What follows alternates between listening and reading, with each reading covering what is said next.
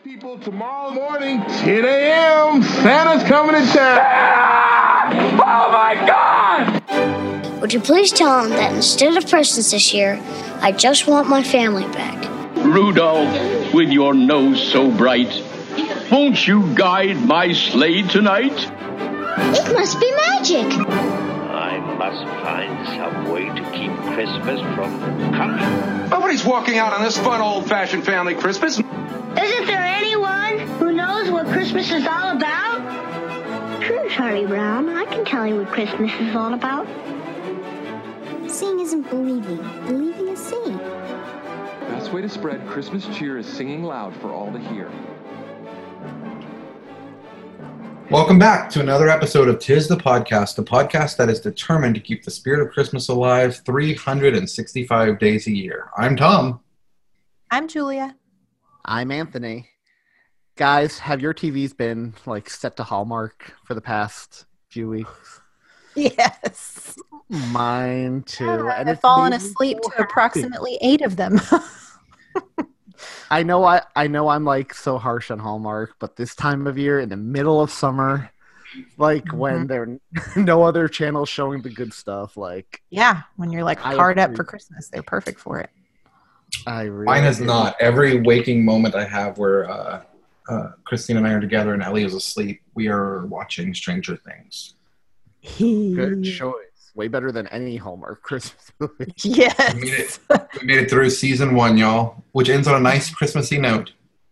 yes, it does. Just It really does. to do it on the show at some point. That's right. Oh, yes. We need to do that. I think I right do love season that- four starts, we should do a Patreon episode. It's a good idea. Uh, yeah, I'm down. I do like that you got past the hereditary debacle and listened to our good advice on Stranger Things. You've been redeemed. Yay. The That's true good. test now is Goonies, where me and Julie are divided. I love Goonies. Chris, I just told Christine tonight I've never seen Goonies. Or no, What, has she? No, we were talking Stand By Me. Never mind. I've never seen Stand By Me either. Oh, you haven't seen Stand By Me? So Mhm. good. This is what happens when you're. This is what happens when you're a kid with grandparents instead of parents. You miss out on some of the cool stuff. Oh, I wasn't allowed to see Stand By Me. I snuck it. Oh, I didn't even know it was a thing. Yeah. So, guys, I pre-ordered two advent calendars this year already: Yeah, Funkos. the Harry Potter Funko one and the Marvel Funko one. So is the Harry Potter Funko one the same one you got last year?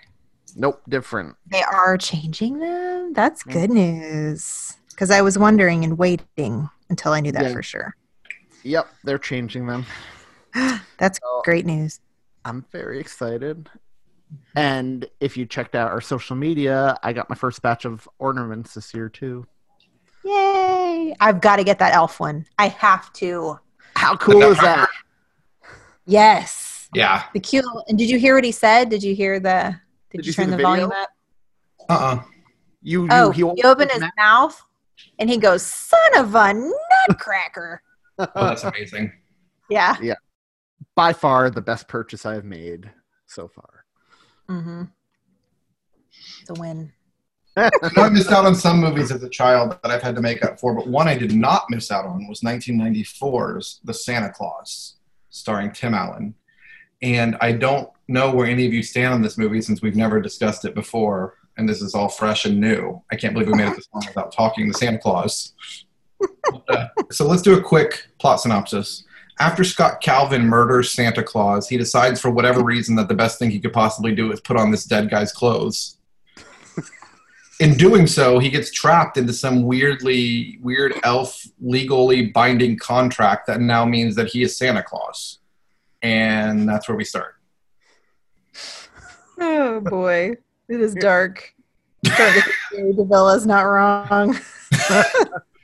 So let's start with histories. And um, I think one of us has this as a favorite movie of all times, on definitely high up on list when we discussed our scheduling. So we'll let uh, Anthony start. sure. I um so this movie came out in 1994. Uh so I was a youngin when it came out. I was four, five. How do you do that math? Five. I was five when this movie came out in November of 1994, one week before Miracle on 34th Street. Good year for Christmas movies. Um, and I remember seeing it in theaters and loving it. Tim Allen was a hilarious yet heartwarming Santa Claus. And um, yeah, I remember owning this VHS too because I remember that image of Tim Allen in the weird red body jumpsuit, like on the spine, and like this movie getting so much playtime, like the box was just totally ripped.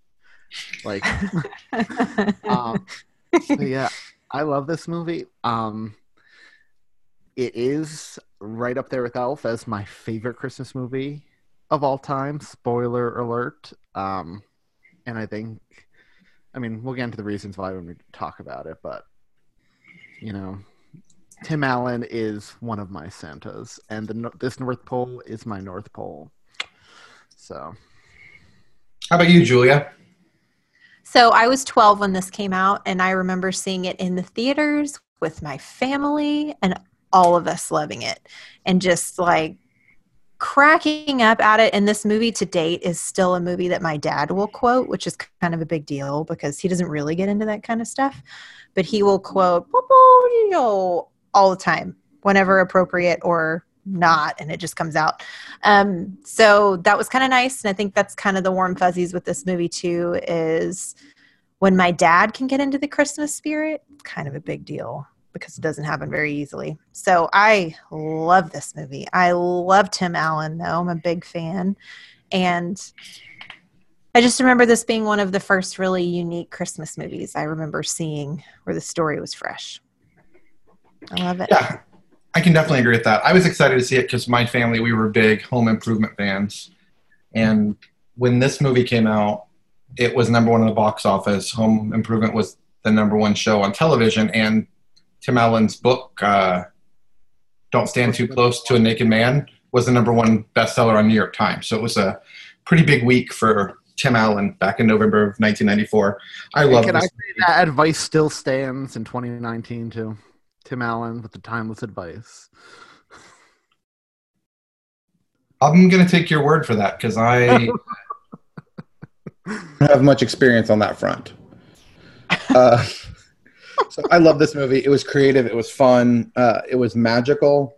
The CGI in it was amazing for the time. Um, I was blown away at the look of the North Pole. And I want, it's still to this day, when I watch this movie, I want nothing more than a cup of Judy's hot cocoa. Mhm, Uh, I'm going to interject and say, for the time, I think the reindeer in this film hold up better than the reindeer number two and three. Yes. They got too, they got too slapsticky in two and three. Um, I will say, just I'm going to give Sarah's history, brief history. This is one of her favorite Christmas films, and she's not really big into Christmas, but she said as a child, uh, this was the film that kind of made her start doubting uh, some Christmas secrets. Oh, really? hmm which we can discuss as we get into the plot of this film.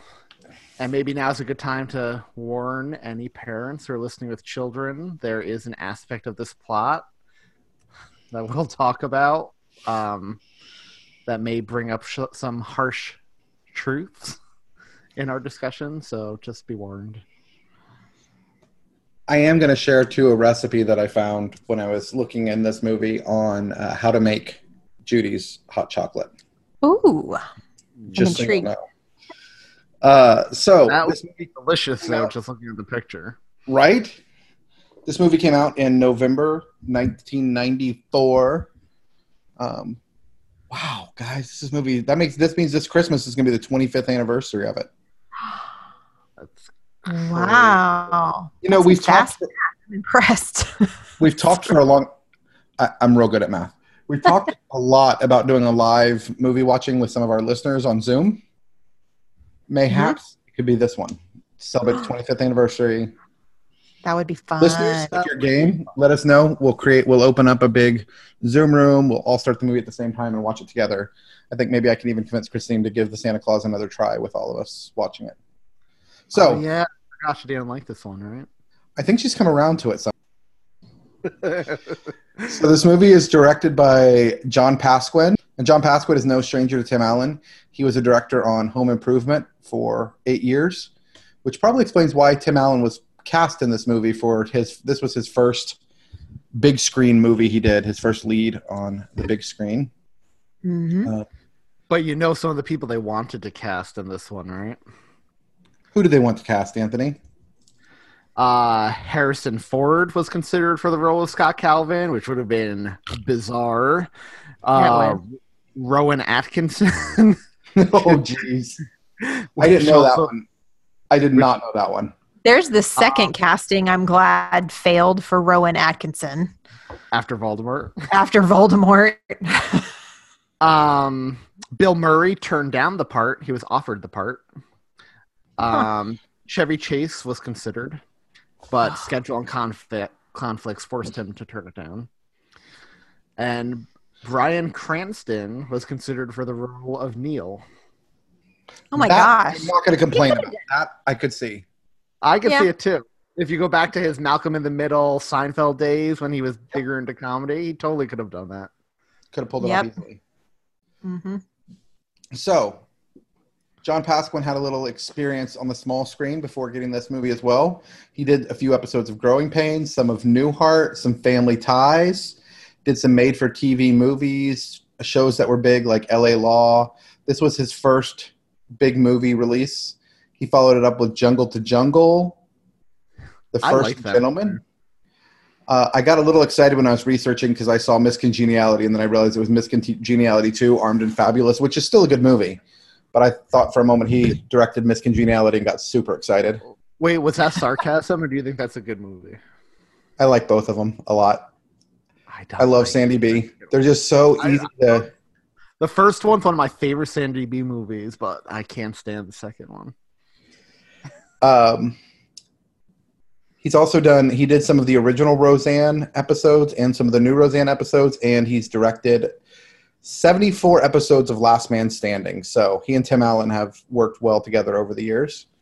The writers for this movie are Joe Benvenuti and Steve Rudnick. Both of these guys did a Tom Arnold documentary, The Naked Truth. They also wrote the Santa Clause 2 and 3. Did some Oh. episodes. Are we there yet? Steve Rudnick did The Muppets, and Joe Benvenuti also did Kicking and Screaming. Oh, Will Ferrell movie. Yeah, Will Ferrell movie. Hmm. All right, so the cast. Let's go through the cast. Our main man in this movie is Tim Allen. We've stereotypically discussed all of his TV shows uh, in this intro, but we'll go through them real quick anyway. He got his big start on Home Improvement. And there Uh, are multiple home improvement references in this film. There really are. As he does, he's doing that at all of his shows. So if you watch Last Man Standing, he makes a lot of references back to, which is funny. He was in the movie uh, for Richer or Poorer. He w- is the voice of Buzz Lightyear, Toy Story franchise, and who doesn't love that? He's we've covered his other movies as well. Aside from this franchise, we talked Christmas with the Cranks. Did y'all see the movie Penguins? Is that where they sing? That's Happy Feet. 3D? That's Happy Feet. I don't think I ever saw that. It was a really random, obscure movie that Tim Allen was in that I don't know that anybody actually watched. Like as a penguin? Mhm. Okay, so it was like a penguin cast, not like Mr. Popper's penguins, where it's like No, humans which with penguins. Which is a great movie. Yes, it is. It's a great movie. I love it. Tim Allen's supporting sidekick in this is his son, Eric Lloyd, who is also in all of the Santa Clause franchises. All of the San, who is also in all of the, the Santa Clause franchise movies. Um, he's done a lot of other voice work and smaller parts, nothing else really at this caliber at all.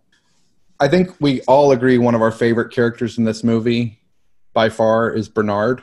And when the franchise leaves him out of a movie, we reel from the loss. He is played by David Krumholtz, who is from not very far from where you live, Anthony. He's a New Yorker. Oh, what part of New York? Uh, what we're well, uh, no, I thought it was the Bronx. He's from the he's from Queens. Hmm. and he has done a lot of TV shows, a lot of TV shows over the years. Um, the first experience I really had with him was in Ten Things I Hate About You. Y'all remember? Yeah. Did y'all see?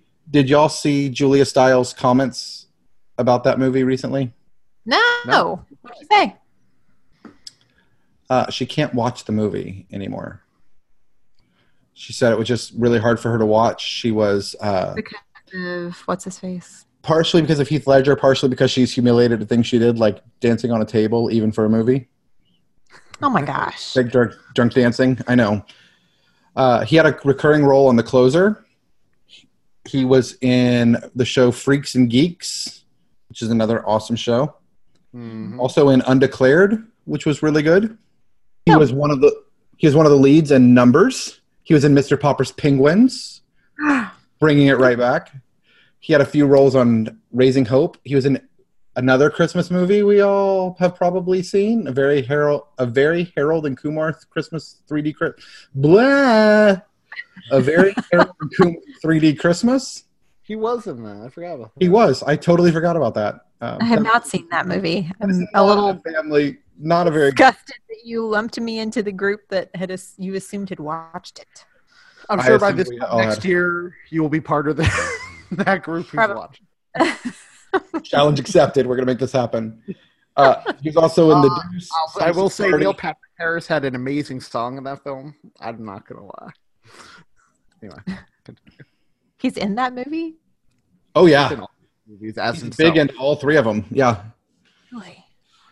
All right, then playing the one that got away, Laura, Scott Calvin's ex-wife, is Wendy Crewson, and Wendy Crewson has done.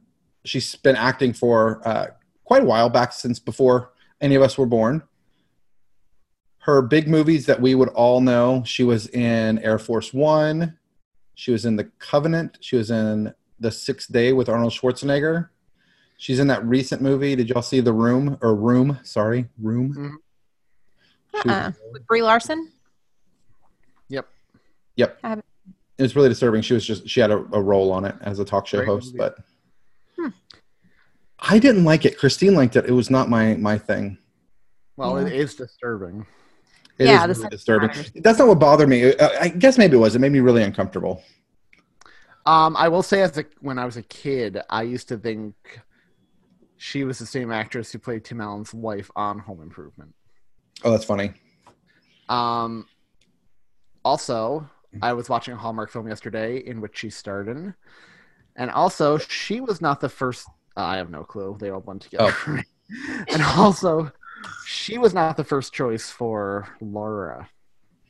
Who was? like- uh, Anjelica Huston was considered for the role. Weird. That Oh, was- too harsh. Too harsh. Uh, who else? Mary McDonnell, Jennifer Grey, and Julia Roberts were considered for the role. Julia Roberts, no. No, I think his wife from Home Improvement could have done it, but I don't think anybody else Jill. you've listed here would do it. Jill, yeah, I don't think anybody else you listed would. She was Um, also in. Oh, sorry. Go ahead. Nope, that was it. I was just seeing. if She was there's also in Better Than Chocolate and Bicentennial Man. Uh, last, but certainly not least, well, we'll have a shout out for one more, but the last big person we're going to talk about is Neil, Neil. I love Neil. Judge Reinhold. Reinhold, Reinhold, Reinhold, Reinhold. He's got Tom a amazing gets- team. He's in Arrested amazing- Development. It was Arrested Development. He had a show where he was the judge. Oh my gosh. Whatever people had to sign on that whatever he said, whatever his decisions were, would stand, even though he wasn't a real judge. They got him because his name was Judge. Yeah, it was like a Judge Judy type show, like TV. Oh, it was show. epic. Judge Judge Reinhold. So he's got some big names under his belt. He was in um, Magnum PI, Stripes, oh, Fast Times at Ridgemont High, Gremlins, Beverly Hills Cop. He hasn't really done much worth mentioning, y'all. well, he did this. and That's enough for me. And Arrested Development. Yep. Uh, he was in a movie called Bad Grandmas and Four Christmases and a Wedding, a TV Christmas movie I have never even heard of. W- Wait, Bad Grandmas? Is that a movie that's in production? Because I know they're making that Bad Mom sequel with their mothers. No, Bad Grandmas was a movie in 2007 that looks like it may very well have gone straight to DVD. It's Bad four grandmas accidentally kill a con man. When his partner shows up, things go south quickly. Oh my gosh. Then, not that his part is terribly large, but I do want to mention Peter Boyle is in this, and we all love Peter Boyle. Hmm Yes. Me. Love Peter Boyle. Um, And it's funny because he's not Father Time in this film. he was in the third one is Father Time, and that was awesome. and the second. He was in the second one, not not as much though, not nearly Nope. as big of a part. Okay, so let's jump in. Movie opens. We've got this hardworking dad who is more concerned about his career than his child that he neglects. You can tell his kid is obviously Charlie is obviously very let down by his dad's continual failures. Um, He's having he's at on Christmas Eve. He's at a company party. We see that trope again that shows up in movies, but I don't know anybody who ever goes to an office Christmas party on Christmas Eve. Uh, John McClane's wife. That's Why I why, said trope. that's why I said trope. Oh. I thought that. I didn't even hear that. I'm sorry. I block you out when you talk, Tom. So after Scott leaves this inappropriate party where he jokes about infidelity, he goes home and he's on the phone with his ex-wife and lying about why he's not at his house to meet Charlie, about traffic and blasting his horn at people who aren't there. He gets home and Charlie's not happy to see him. Charlie doesn't want to stay. He Do tells his mom. do that? Like when you're like trying to get off a call. I've done that before. Like, Why? No. If I, wa- if I want to get off a call, I just tell people, "Hey, I'm getting off the call." I know I've I've I've totally done the whole going through a tunnel, uh, beep beep, uh, crap, getting pulled over. I've done all that. Oh my god. That doesn't work. Our tunnel's like the longest tunnel we have is like 15 feet or whatever, right? But Yeah. we, we don't have tunnels that we lose calls in. Uh, Um, so he goes home. thi- Charlie I tells his mom. a little oh, hard on Scott, just a little bit. We're being a little hard on Uh, Scott. No, no, I, in as the, a dad, no, no, no. In the sense he he totally neglects Charlie. He's totally like awful for like working Christmas Eve. Totally always late, never showing up for anything. One hundred percent. But I think we should also be fair and say he clearly does care about his son. You can see he's He a little hurt when Charlie sees when he overhears Charlie tell his mother he doesn't want to spend Christmas with his dad.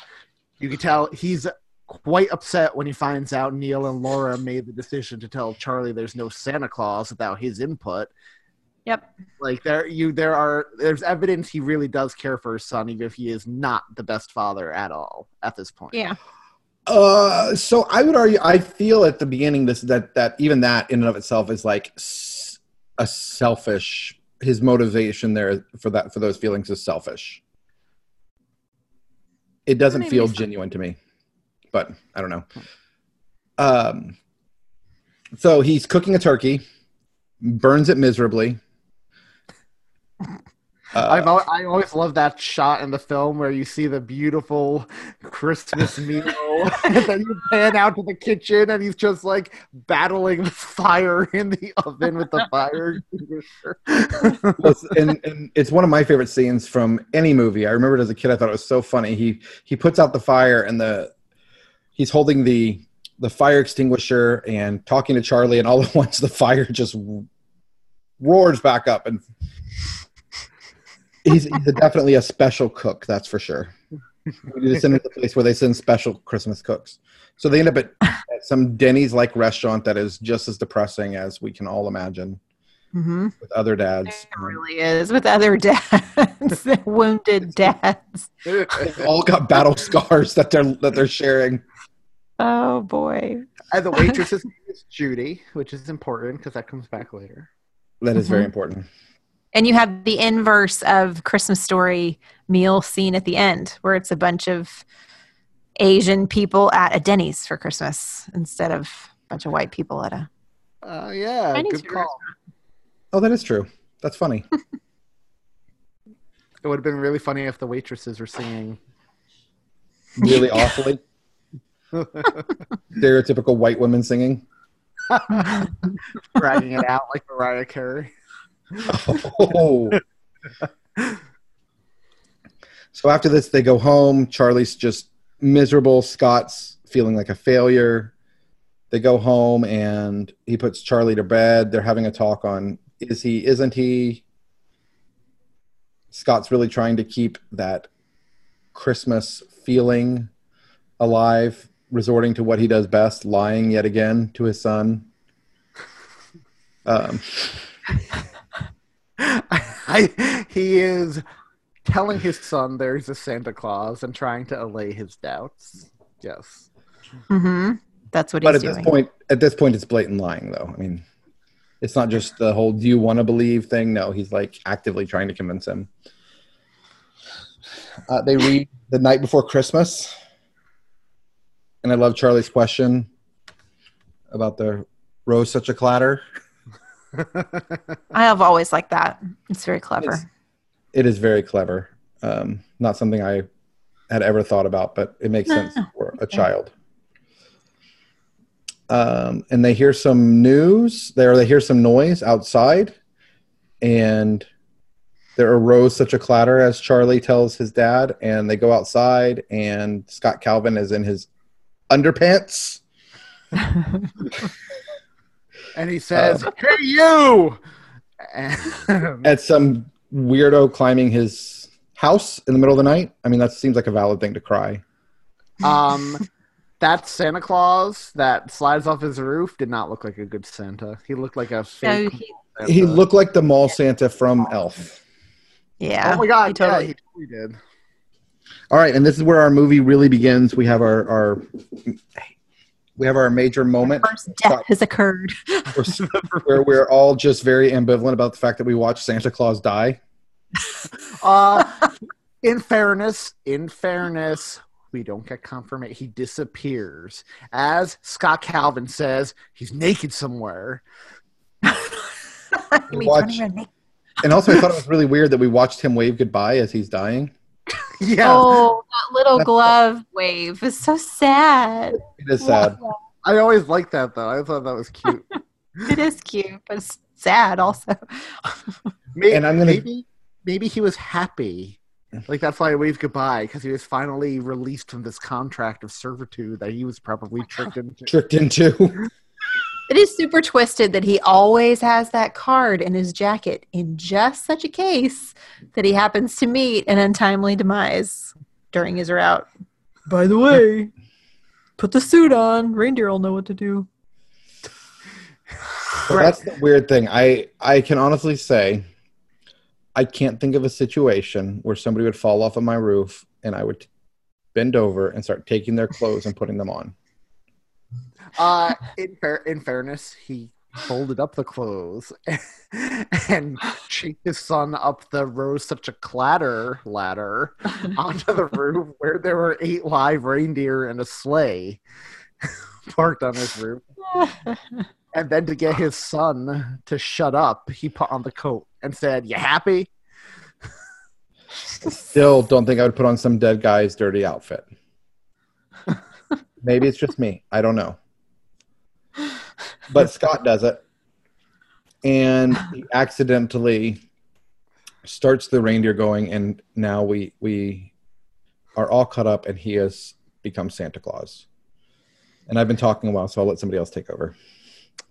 He hasn't quite become Santa yet. He's just wearing the suit. I would say the whole movie is about his transformation into becoming Santa at the end. Fair. But the reindeer fly him down this freeway. He scares a truck driver who's half asleep on the road driving on Christmas Eve. By asking him for directions. Tries to casually pull up next to him. So if I take I 95 south and uh, flies up to the house, uh, Charlie's like, put on the rest of the suit, Dad. And he grumbles, puts on the suit. I hope you're happy, Comet. I hope you're happy. And then slides down the chimney with his magical bag. This is my favorite Santa bag in any movie. Like the gifts that appear, different gifts appear in each house he goes to. So hmm I think that's cool. Yeah, that always worked for me. That Good. made good or something. You know, I was Yeah, like, that's sense. how. Hmm It's a good way for him to keep track of millions of gifts he delivers. Mm-hmm. the bag just does it for him. But I just want to know what's on the other side of that bag. Well, a Uh, magical one-way ticket into the North Pole. Like this would have made if this were the bag that Buddy had crawled into, it would have made for a very short movie for Elf. Somebody would have seen him crawling in and put him right back out. Yeah, I wonder if the bag would have like you know. Spat oh, him out. Yeah. I love we were going in the same the same direction. That that was funny. so Scott empties the bag at this one house and is happy it's over. And then the reindeer literally fly to the house next door and he looks around and he's like, This is going to be a long night. Yep. Which is the most reasonable reaction anyone would have had at that moment. I do like while he's doing all of this, he's getting like good quality time with Charlie. And you can Mhm. tell he starts Yeah. to really enjoy that.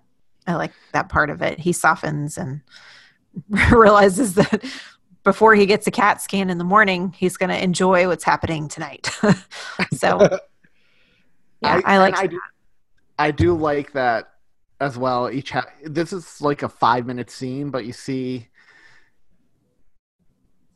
you know, this scene answers so many questions about how Santa does what he does. So like, chimneys appear when he needs them. If the house doesn't have a chimney, uh, the bag can hold up any size thing because he pulls a canoe out at one point and nearly knock and does knock over a Christmas tree, and. Uh, he bonds with this little girl uh, who Mhm. is in the living room who says, I thought you'd be fatter. What happened to your beard? And he's trying to placate her. And then she's like, Aren't you going to drink the milk? And he's like, I'm lactose intolerant. he's so grouchy to her. I know. But that makes the payoff at the end really cute. It, It really, really does. Yeah, Um, it really does. so sun starts to rise. He's happy. He's going home, but the reindeer take him to the North middle of the snowy tundra where there's literally just one pole in the middle of the in the middle of snow. And he's like, What is that? And Charlie's like, I think it's the North Pole. That's the North Pole.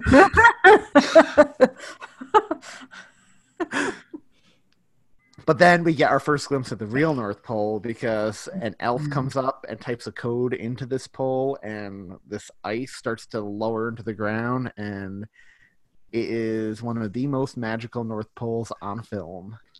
yeah. We've talked really a lot about how technology at the North Pole is kind of is usually pretty cheesy and hokey, but this really worked.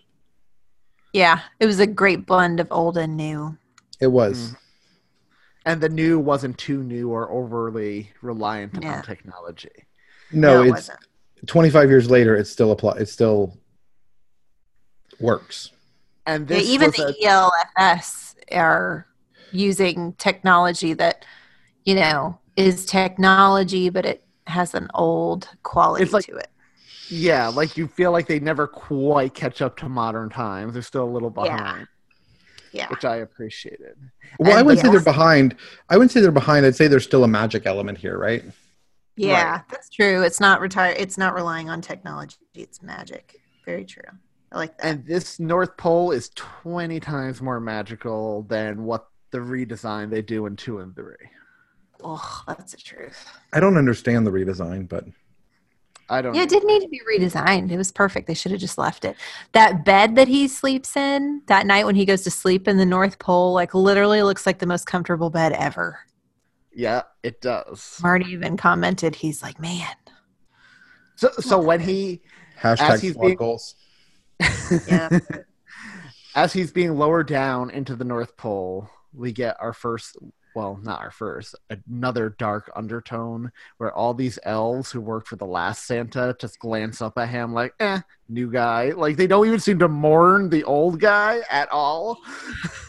That's when Marty was watching it with me at that point. He walked by and he's like, I never understood this. It's like they don't even care. Twisted. like, yep. When, and this never Scott never thinks of this when he's you know becoming the No. next Santa. Like, oh, that was that's. They're not going to care when I'm gone. Well, if I was Scott, though, I'd be thinking of it because I think my son would be out to murder me because Charlie says at the end of this film, I'm going to go into the family business. After seeing the only way to do that is to kill his father. We don't know necessarily that's the only way, though, right? That's true. There could be some sort of inheritance or Yeah. passing of the torch. But anyway, it is here we meet Bernard, the head elf, who is extraordinarily grouchy. he seems to not have time for any silliness. Santa. Like the Huh. best wig ever. The best wig with like little. Oh my gosh.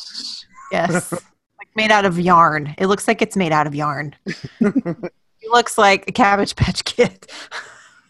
Uh, he does. and he, he is tasked with explaining to Scott Calvin, "You entered a binding contract when putting on that suit." So he takes him to this room in the North Pole where there is a magnifying glass, and basically he has to put 10 magnifying glasses in front of this little Santa Claus business card for Scott Calvin to even read the tiny fine print that said, You put on the suit, you become the big guy, basically. And that's entrapment, folks.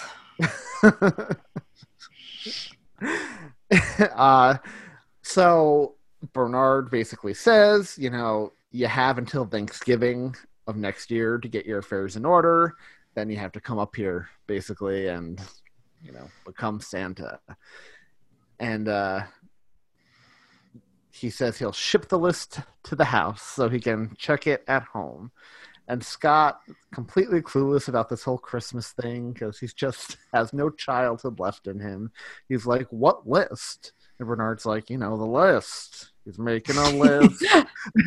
and Charlie's like, checking it twice, and then all the elves are like, "Gotta find out who's naughty and nice." And Bernard just looks like he hates his life at that. I think that's accurate. So oh, Funny. like Julia mentioned, Scott and Charlie go into the bedroom, the most comfortable bed in existence, shaped like a Yes. sleigh. Yes. And the puppets. The puppets. One of my favorite parts in the entire movie is when he goes in there and he's changing out of the Santa costume into PJs that Judy's provided. And he drops his pants. And in the background, like Judy and Punch are just like talking to each other in gibberish or whatever. And then he drops his pants and they both go, Wah! And then he they stop and they go back to talking to each other. And it's so funny.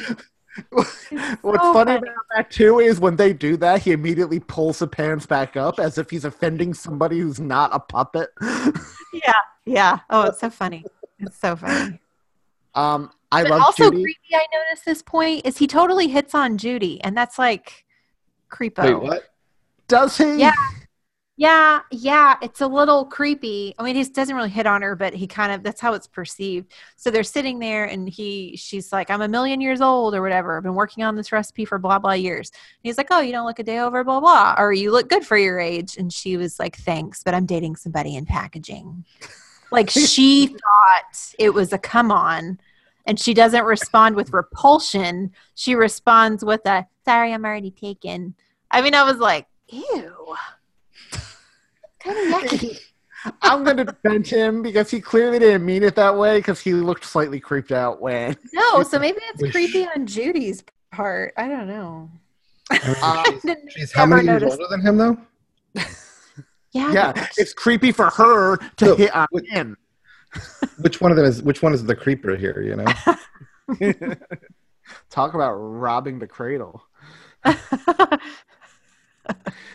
Um, I love Judy though, and she has a nice little heart to heart with Scott, who is saying he sees the North Pole, including a polar bear directing traffic, which I'm still Yeah. excited to see, but he doesn't believe any of it. And then she says, "One of the best lines in any Christmas movie: seeing isn't believing, believing is seeing." Which uh, I like the sentiment behind that a lot because it ties What- into the whole, you know, kind of faith aspect of Christmas too, right? yes. So, Julia, do you want to take it from here? Because I feel like I've been rambling on for ages now.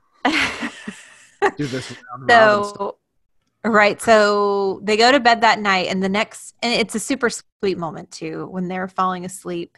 Him and Charlie are facing each other in bed, and they just have like the sweetest moment. Charlie is so happy, and you feel like Scott is just like so happy that he made him happy like that, or that he's happy like that. So it's really sweet. And Scott Calvin rolls over, and he's got a smile on his face when he falls asleep too. So they wake up the next morning, Christmas morning, and they're back in Scott's house. And I like the setup to that too, where Charlie rushes in like every kid on Christmas morning and is super excited about the presents and yells at him to get up. And it takes a while for Scott to come out from underneath the covers. And when he does, you see he still has the SC PJs on. And so we get that inkling that we knew it wasn't a dream, but now we really know it wasn't a dream. So Christmas morning, Charlie's pumped about the gifts. Scott's confused where the PJs came from. And then you throw his ex wife and Neil into the mix because they've come to pick up Charlie. And it's just mass confusion because Scott's trying to figure out what's real and what's not.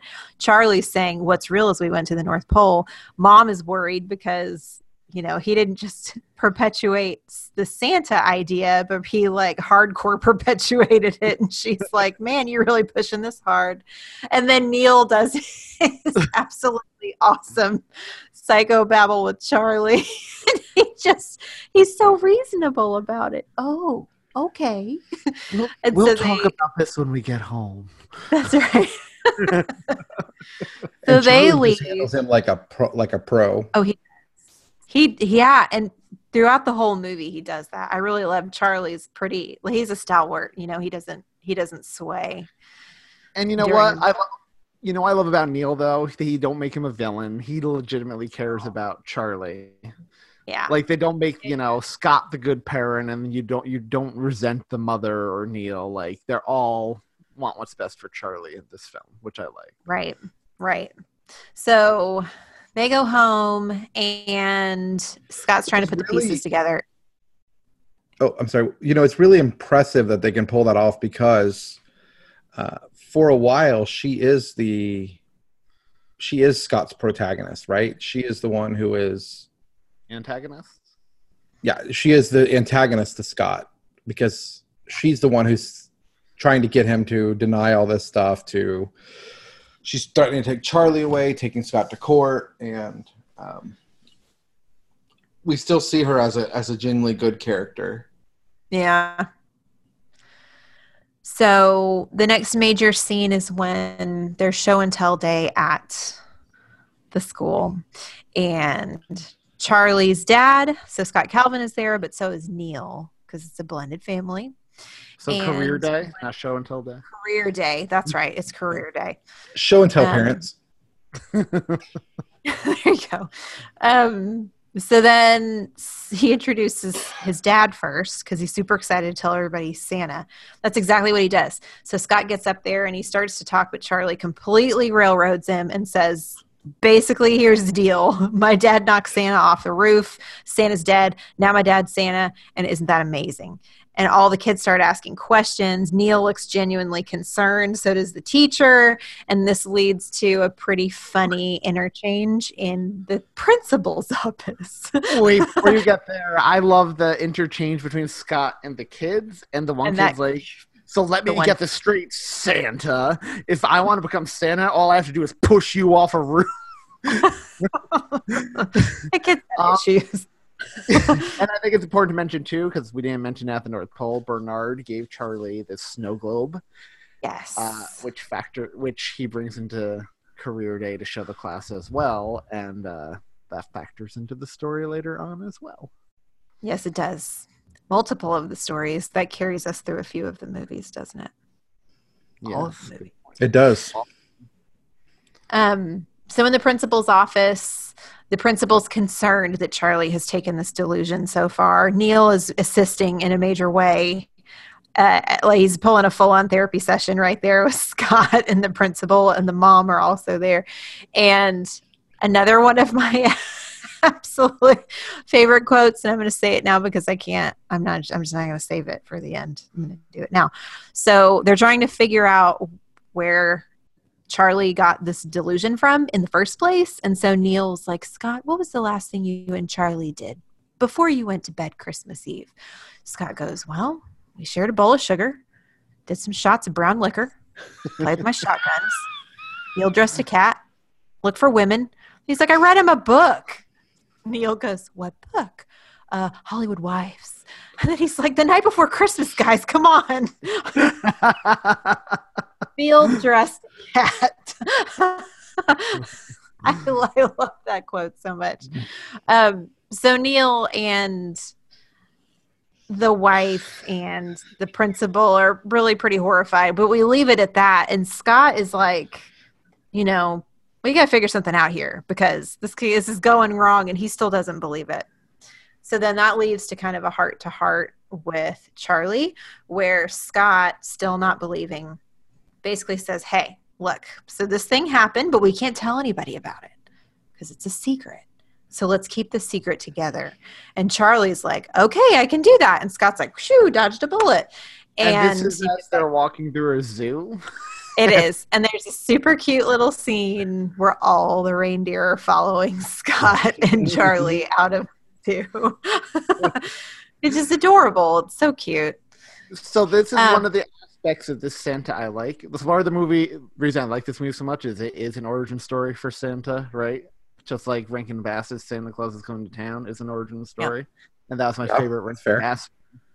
Um, but it shows us like all of these things about Santa, and I just love how the reindeer just instinctively drawn to him, just like we see later on. Even when he's not dressed as Santa and doesn't have a beard, full on beard, Yes. kids are drawn to him as well. Yes. And he Yes. just knows off his mind who's naughty and who's nice when he's walking down the street. Like, Yes. I love it. Now that's when he gets pervy. Yeah, he does get pervy there. There's some definite pervage there. That Um, he, did y'all remember from the original one years like the when it originally aired when he like quoted off some like one eight hundred spank me or something? Yeah. Oh, he does that earlier. It's his, isn't it But they, Neil's they number or they- something? they took They- out the spank me out. part. in uh, the TV versions because that was a real uh, 800 number that kids were dialing and took them to some shady. What did they replace it with? One eight hundred pound or something. which still doesn't sound even be- That's not better. any But Well, it wasn't that it sounded bad. It wasn't that it's it wasn't that it sounded bad. It's that kids were calling this number and racking up huge phone bills for their Oh, parents. Because you know Santa said this phone number, so we're gonna call it. Oh my gosh. Who thought this was a good idea moment? Um so is it right after that that all the transition stuff starts to happen? uh, you get one scene, I think, where Neil starts talking. To, tries to. You see it heart to heart between Neil and Charlie, where Neil Oh, is trying to convince him. what's that funny? So, so Neil uh, had a heart to heart with Charlie too, right after this, where he's trying to be rational with him. He has like a little Santa figure and a globe, and he's like, "How can one man in one night Yeah. go around the world?" And Charlie talks about like space time continuum, and Neil is just flummoxed. He's like, "Well, what about a reindeer? Have you ever seen a reindeer fly?" And Charlie's like, "Yes." And again, he's just flummoxed. he's like, "Well, I haven't." Like, Like, He's like, have you ever seen a the hundred movie million dollars? Doesn't No. just because you don't see it doesn't mean it doesn't exist. Doesn't mean it doesn't exist. That's right. He's so wise for his young age. Faux show. And so this is the point where I can't say anything now without it sounding just super gross. I was about to say when his body starts to change. Oh. This is the point where Scott starts to like physically turn into Santa Claus, which makes it more and more real for him as well. So he wakes up in the morning and he's gained some substantial weight in his stomach area, and his facial hair has gotten completely out of control and happens to be white. Wait, is the facial hair happening yet, or is it just a wait? Because he shows up to work in complete sweats, but still no facial hair. Well, I didn't know how granular we were getting on this Oh, play by play. I, I just Yeah, wanted to talk. Mentioned 10, Peter Boyle, and I loved that scene. Oh, that scene is so good. yeah, so he starts to gain weight. That's the first change that we see, and the first one that starts to worry him a bit, and like rapid weight. So much so that he goes to work for just a normal day, and he can only wear sweats. So he makes up some lie that his clothes burned or something, right? he, got, he got stung by a bee. Mm-hmm. Had an allergic. Well, that was the weight, but why his? Didn't he say something like why didn't he didn't have any clothes that fit? Oh, I guess don't know. just- I don't. Yeah, so he talks about he got stung by a beater to explain the swelling, and then they put their lunch order in, and everybody orders like a salad, and he orders like two cookies and ice cream, and then he gets like a salad with a dressing on the side. and this is, go ahead. he is like a toy executive. That's his job. So this meeting is about advertising for the upcoming Christmas season. A new, a new toy, uh, some kind of tanker toy. So they're going through the slides of Santa riding a tank with a bunch of like gnomey looking elves, and he gets so offended by the portrayal of Santa and the elves. It's just so funny. He's like, Santa would never drive a tank. And what about the elves? They should be younger, sparkle. And his coworkers are looking at him like he is off his rocker at this point. I think Peter Boyle even takes him out of the room to tell him he needs to get help or something. But just so funny. I'm with him though. I can't imagine Santa driving a Panzer. Yeah. Isn't that a pretty picture? Santa rolling down the street in a Panzer. Oh no! Hey, what does he say? He just took out the Hey, Henderson's kid, I hope you've been nice this year because he just took out little Johnny Henderson's house. Incoming!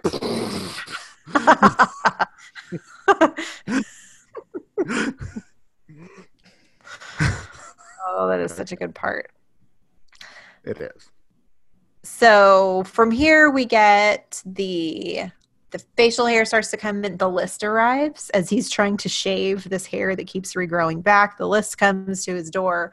Um, I liked the way the list was done and all of the red boxes and um, And the list beautiful itself, the handwriting, the calligraphy. yeah, the list itself was just so pretty. The attention to detail was really great. Um, and so as this is happening, it's all, you know, it's obviously starting to convince him a little more, but he's still not entirely convinced. Um, And it's but- trying to convince his ex and her new husband that he is not. he's taking it too far. Not well. So the scene on the soccer field, I really love because he's just sitting there watching the game on a bench, and this little girl is like standing by him on the bench, just looking at him, and he's just he scooches further away, and she just gets closer and closer and closer, and he's like, "What is it?" And she, what does she say? I want a dolly. Yeah. It's like they know. I love the way the kids just know. And then it's when the mom looks over and there's this line of kids stretched down from him, and he's got one sitting on his lap, and he's just talking to her all sweet. And, um, And yes, totally she gets worried. at this point because he, when he notices Laura, he hops up and the kid's like, "Wait, I'm not done," and he says, "Fax me." totally Yeah, 90s. fax me. yeah, so Laura is like concerned, and Neil says, "I think you're taking this to an unhealthy level." Call And me. yeah, call me. Call me. My AirPods just did something funny. You pick it up, whoever. I'll take. So- I'll take the next part. so they so Neil and Laura basically decide to sue for custody of Charlie or to re- revoke um, Scott's visitation rights, get him make his visits supervised because they worry about Charlie's well-being. And um, while Charlie's in talking with the judge, Neil and Laura have this heart-to-heart about when they stopped believing in Santa, and it was when Laura didn't get a mystery date game when she was however old, and Neil was three, and he never got a weenie The whistle. weenie whistle. He goes, You were three? You were three, and he nods and he's like, Christmas came, no weenie whistle. No weenie whistle. and you just feel bad. Like imagine having your feel so bad. ripped from you at that age. And I know Tom from a previous episode you found out pretty young. I did. But uh. I, hear, I feel you, Neil. I feel you. um Scott shows up as Charlie's coming out of the room with the judge, and Charlie tries to reassure his dad, Don't worry, I told the judge everything, which we know not good for Scott because the judge isn't Not Um, good for So the judge, you know, basically does exactly what Laura Neil wants. He needs supervised visits, whatever. And uh, Is this really a reason that they would revoke custody, though? If they really thought he was delusional, yeah. I think so. Like, Yeah. imagine if a guy truly, truly believed that, right? I don't know. I That see a lot get- of ki- parents do I a mean- lot worse and still get their kids. That's true. Well, I mean, that's you know, I don't know. So Scott shows up despite the judge's orders at the house on Thanksgiving. I always forget it's Thanksgiving. I always think it's Christmas Eve. But nope. Mhm. Scott shows up to talk to Charlie Thanksgiving and ends up kidnapping him for a month. Um, Yeah, which makes that so much worse. Poor Laura. Just that he was gone that long. Not that I blame the dad or anything, but you know. and Charlie, being completely a selfless kid, says, Don't worry about me. The other kids need you. Remember, and throws him the snow globe. that Bernard gave him, and he sees an image of the two of them flying through the sky on Christmas Eve last year, and it finally convinces him he's Santa. Yep. Lau- Laura gives him a moment alone with Charlie. Bernard shows up, and uh, It's time to go. Like, yeah, Charlie's like, "Can I come?" And Bernard's like, "It's okay with me." And Scott's forced into this position where he takes Charlie. Bernard clearly doesn't have kids. Clearly, Or understand human laws. Right? Human laws. well, why does he need to understand human laws when he could just send his elf squad to go break humans out of jail? Oh my gosh, I love that he looks at Neil's sweater and he's like, Nice sweater. Is that one of ours? Neil for the tag, and Neil, there's Laura. He's sucking us into his delusions.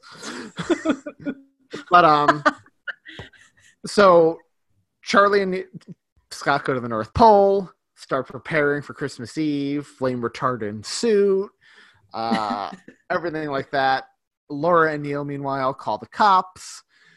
Uh, the cops think it's a big joke because they're warned this guy will be dressed as Santa Claus. and one cop makes a joke, won't the uh, big red suit and white beard give him away? and uh, yeah, Christmas Eve comes. Comet gives Santa a cute gift of a rope in case he falls off the roof, which I always Mhm. thought was a really sweet scene between the two of them.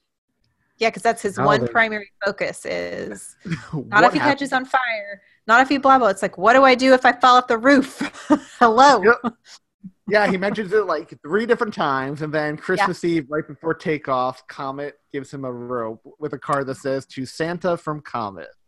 Is this what hap- Is this in case I fall off the roof? And Comet goes and nods. Oh. I love Comet. This cemented my love for Comet. yeah. Um, and we have to mention that Tim Allen as Santa Claus in the full suit with the beard, the proper length, looks perfect. That suit It looks amazing. hmm And his pre Santa night, like when he's physically fully Santa and he has just the most adorable sweaters on and the mittens that are connected and the hats. He's Yep. just precious. He's the cutest little Santa. I love him as Santa. Well, Pop Funko's coming out with that version of him in his sweater with his hands in the pockets. So, you know, he's like walking down the street all sad, like instantly yes. recognizable. I'm so excited. Me too. But uh yeah. They take off, start delivering presents around the world. He visits that little girl from the beginning. Um, he comments Drinks that the milk. She drinks the milk that he. She's like, I thought you were lactose intolerant. It's soy And he- milk. and he's and he's cute. Rather, he he like puts his hand on his hips and he's like, "I did say that, didn't I?" Oh, like, he is. He's so cute with her. He now knows how to engage with children. Yes. Yep. Um, they show up at Laura and, Neil's house where the cops are waiting and arrest him. and then uh, it's one of Julia's favorite scenes when he's taken to the police station and the chief Yeah. of police is interrogating him. I do love that scene. Look, I know you're Scott Calvin. You know you're Scott Calvin. So let's make this simple. I say name, you say Scott Calvin. Name, Kris Kringle. Name, Sinterklaas. Name, Père Noël. Babbo Natale. Pelznickel. Topo Gigio. He's so cute and he says it. And he does that and little my dad laugh is after- just A little giggle. the little giggle Yeah. afterward. so you want to talk about tropes? This is in a f- more than a few movies where Santa ends up getting arrested for something. He does. with good reason. I mean, the guy breaks into houses. right? Yeah. Uh, um. So the elves realize he's missing. They send a squad to break him out of jail using tinsel, not just for decoration. Uh, Elves with attitude. um, they take him back to Laura and Neil's house. Scott returns Charlie home, and Laura and Neil are thrilled to see him. And actually, I didn't mention it earlier, but there's a really cute scene when they still think he's kidnapped and they're decorating for Christmas, and Neil has Charlie's stocking in his Oh. hands, and like he's just so clearly worried and depressed before he hangs it up. Mm-hmm.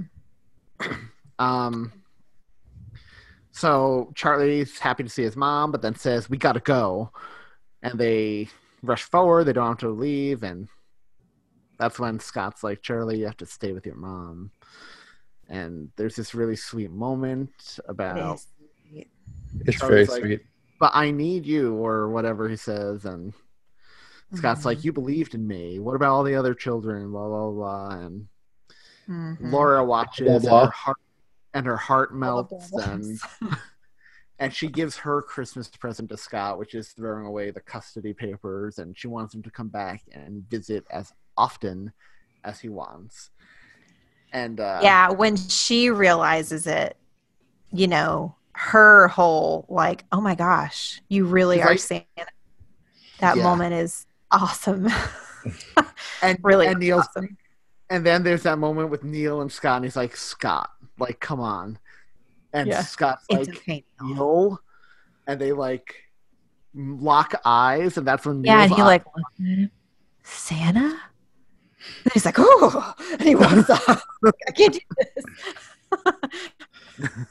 It's getting too real in here. yeah, getting too real. and uh Bernard shows up. What's all this boo-hooing about? And he's like, uh Charlie, just yeah, the snow globe I gave you. Just shake anytime you want to see your dad, and he'll come back. Uh, so uh Scott goes back up the chimney. The cops come in, but it's too late, and uh he flies away, but not before uh dropping a few last gifts down from the sky. He got Laura a mystery date and Neil his weenie whistle. Which- whistle. I thought I always loved that payoff afterwards, despite like he gave them their childhood back, just like he does in Yeah. the second one at the teachers' staff party. the which same thing he does at the part at, in the gym. yep, Mm, That's a pretty sad party too, by the way. until he livens it up. Until he Um, wastes some Christmas magic. That's right. So Scott flies away. He's barely gone 10 minutes before Charlie's snake shaking that globe again. And he shows up, makes a comment about how little time it's been. And uh, he asks Laura, How about it? One quick ride with Charlie? And she's like, Okay, but not over any ocean, Scott. And then as they're flying away, She's like Scott Santa as he's flying away, and the end. And oh, I love it. It's just so good. It just gives It me is- all the feels. It It is, is so. good. And we didn't mention it, but the music is good too. That do do do do do do do do do do. That main Yes. theme. Yeah, the music is great. And yeah. Did you notice Big- when? uh So one thing I found when I was researching this, I'm gonna send you guys the picture here. Did y'all notice the Mickey Mouse ears in the moon? No. No. Look at this, guys. But it makes sense. Disney. Hold on. Oh yeah, that's cool. Oh, look at that. Isn't that cool? That is That is cool. cool. Never would have noticed that. So does this film pass the line? There was definitely Linus moments at the end for all of them, right? Oh yeah. Oh, absolutely. Yep. Scott, Wonderful. Laura, and Neil. So do you have quotes? I have quotes. Of course. Okay, so I like when they go to their first house.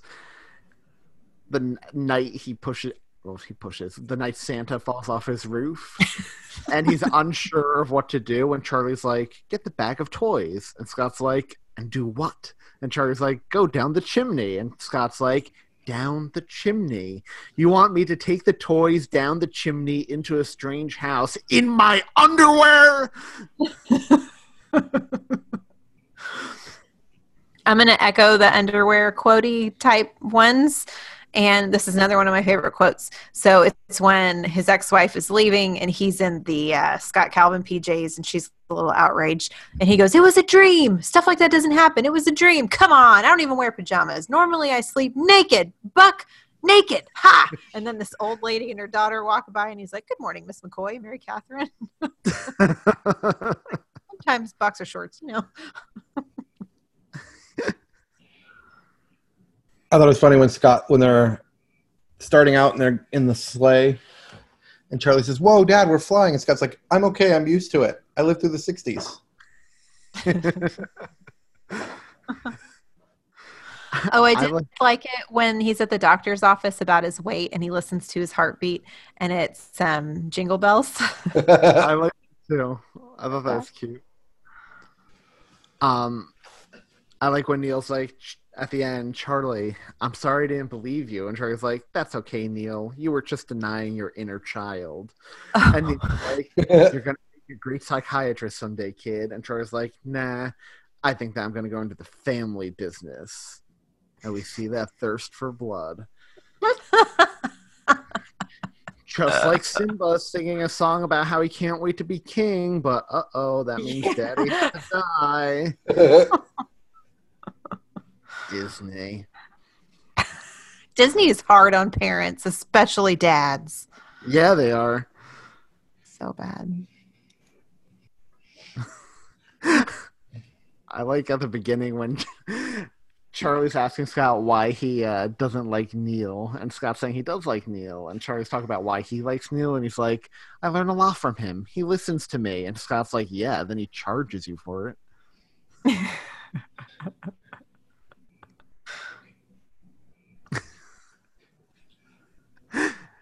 Oh, and when he's putting on the suit for the first time, this thing you never know where it's been a thousand malls. Well, I hope you're happy, Comet. I hope you're happy, but most importantly, I hope the guy that lives here is a tailor.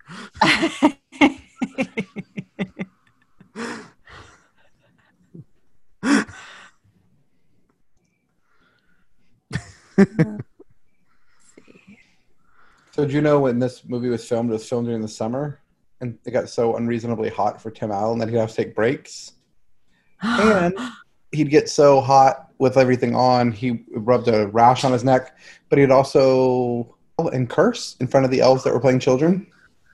oh no, that's not good. Curse, Were these the yeah. druggy days for him? Were these what? Is he still drugging it up during these days? Mm, I don't know.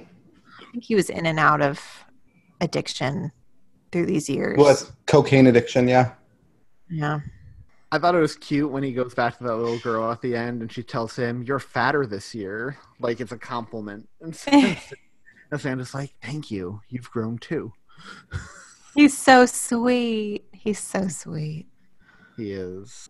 And I love that last scene of him and Charlie in the sleigh, the first Christmas Eve, when Charlie's in the back laughing as the dog is looking at his face.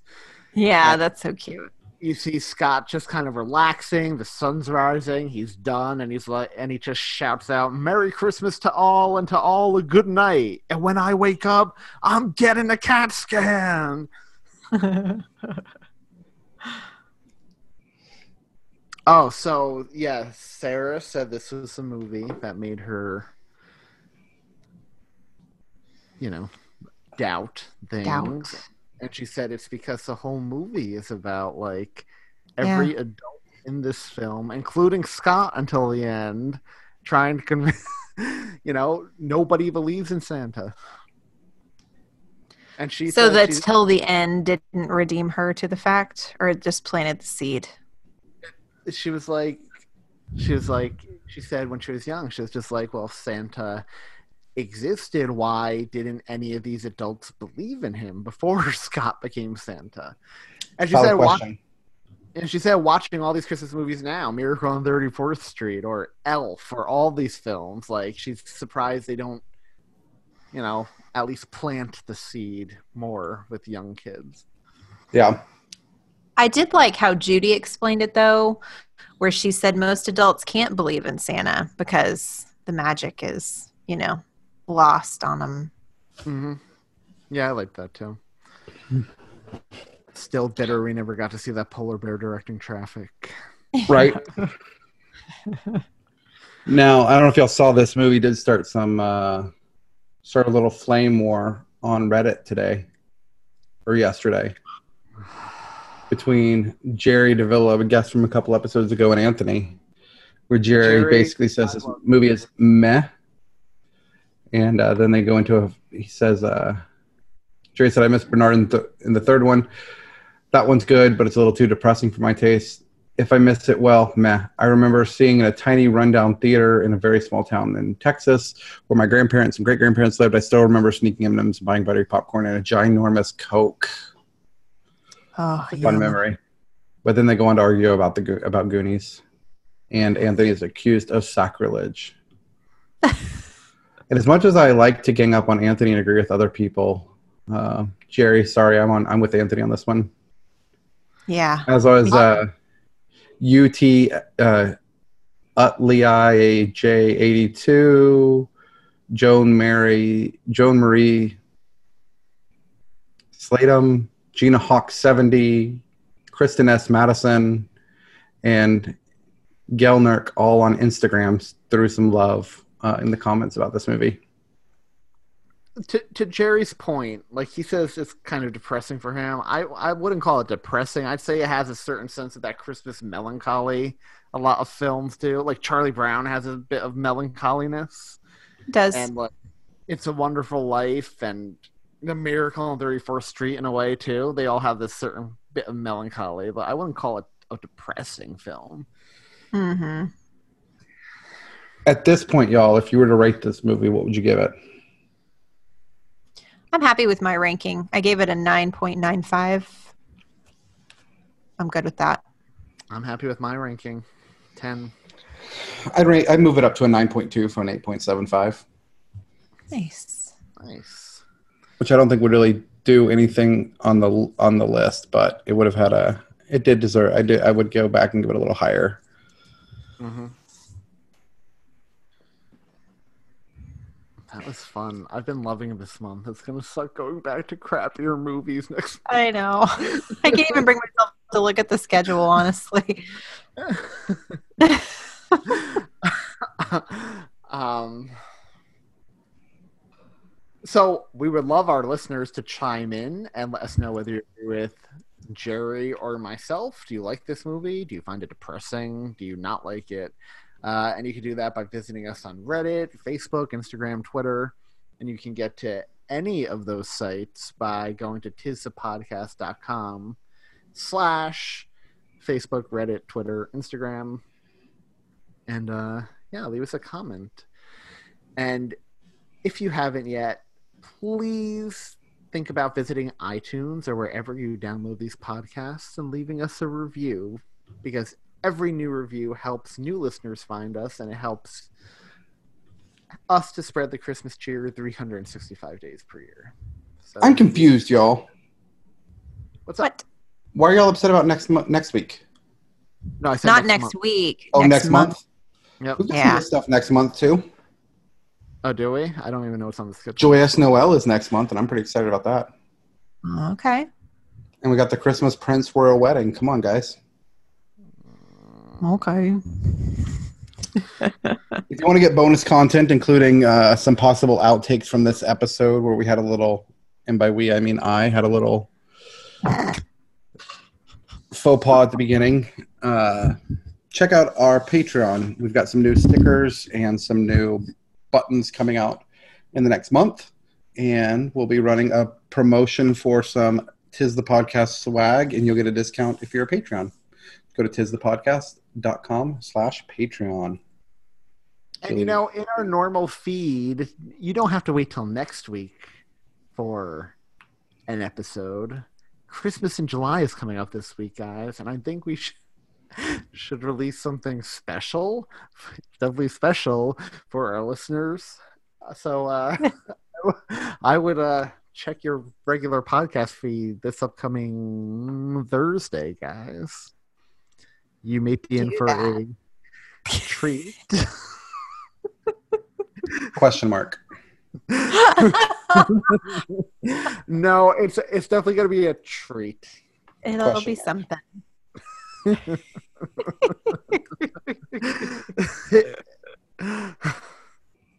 I tell you what, now is the time to get in on the social media because I have a feeling that particular episode that drops is going to generate all the things on all the places. we welcome it all. Welcome it all. we welcome it all. It's all in good fun. yeah, fun. That's right. Next week, if you want to get a jump start on your homework, we will be covering the final movie in our Christmas in July movie fest, where we're revisiting some of our favorites. We'll be covering Christmas Vacation, National Lampoon's Christmas Vacation, to be specific. So we get to talk about the Griswolds next week, which I am super excited about. We're basically just going to do quotes the entire hour. That's it. Once we get through that, then we get Christmas Prince, the Royal Wedding. Get excited. I have another reason to be excited. If the Griswolds aren't your thing, I know it is your thing. We only have 3,744 hours until Christmas. That's only, That's only one- 156 days. That's only 22 weeks, guys. That's insane. That's only 22 more episodes until Christmas. It's crazy. That sounds terrible. That sounds like a know. lot. I can't 22 wait. Like in another month and a half, we're going to be at that point. We want it to start slowing down a little bit. Yeah. Yep, absolutely. And especially because next year's a leap year. So we're going to have to adjust to 366 days. Blah. Hey, so if you are on our social medias, I'm going to, off the cuff here, propose a new giveaway. We have lots of fun stuff here, lots of Christmas themed stuff that's just been piling up in our houses that I want to give to somebody. So, whoever is the first person to post, let's do the first two people to post Christmas merchandise in a store near you that is not a year round Christmas store. So we're talking a mainstream store. Whoever posts the first picture of Christmas mem- memorabilia in your store gets something from us. And ho- honor system guys, make sure it's a picture from this year. We're to do Yep. honor system. Don't go back through your phone a year. Yeah, we need like a timestamp or something, like Yeah. a proof of death, proof of life. Sorry, it's not proof of Hold, death. hold up a newspaper, guys. We're gonna make you do it. If you can, if you can prove that it is this year, that would be good. And we'll start to drop some teasers on what the actual giveaways are on our social media here in the next weeks to come. and I will. uh Don't think about googling Google imaging, guys, because I will reverse Google image the heck out of that. So I think we can just trust people, y'all. This is getting a lot more complicated. I'm from New York. I don't trust anyone. They're all on the nice list, y'all. They're all on the nice list. There's oh, room for everybody on the nice list. All right, do your homework, gang, and we'll talk next week. Bye, guys. Bye.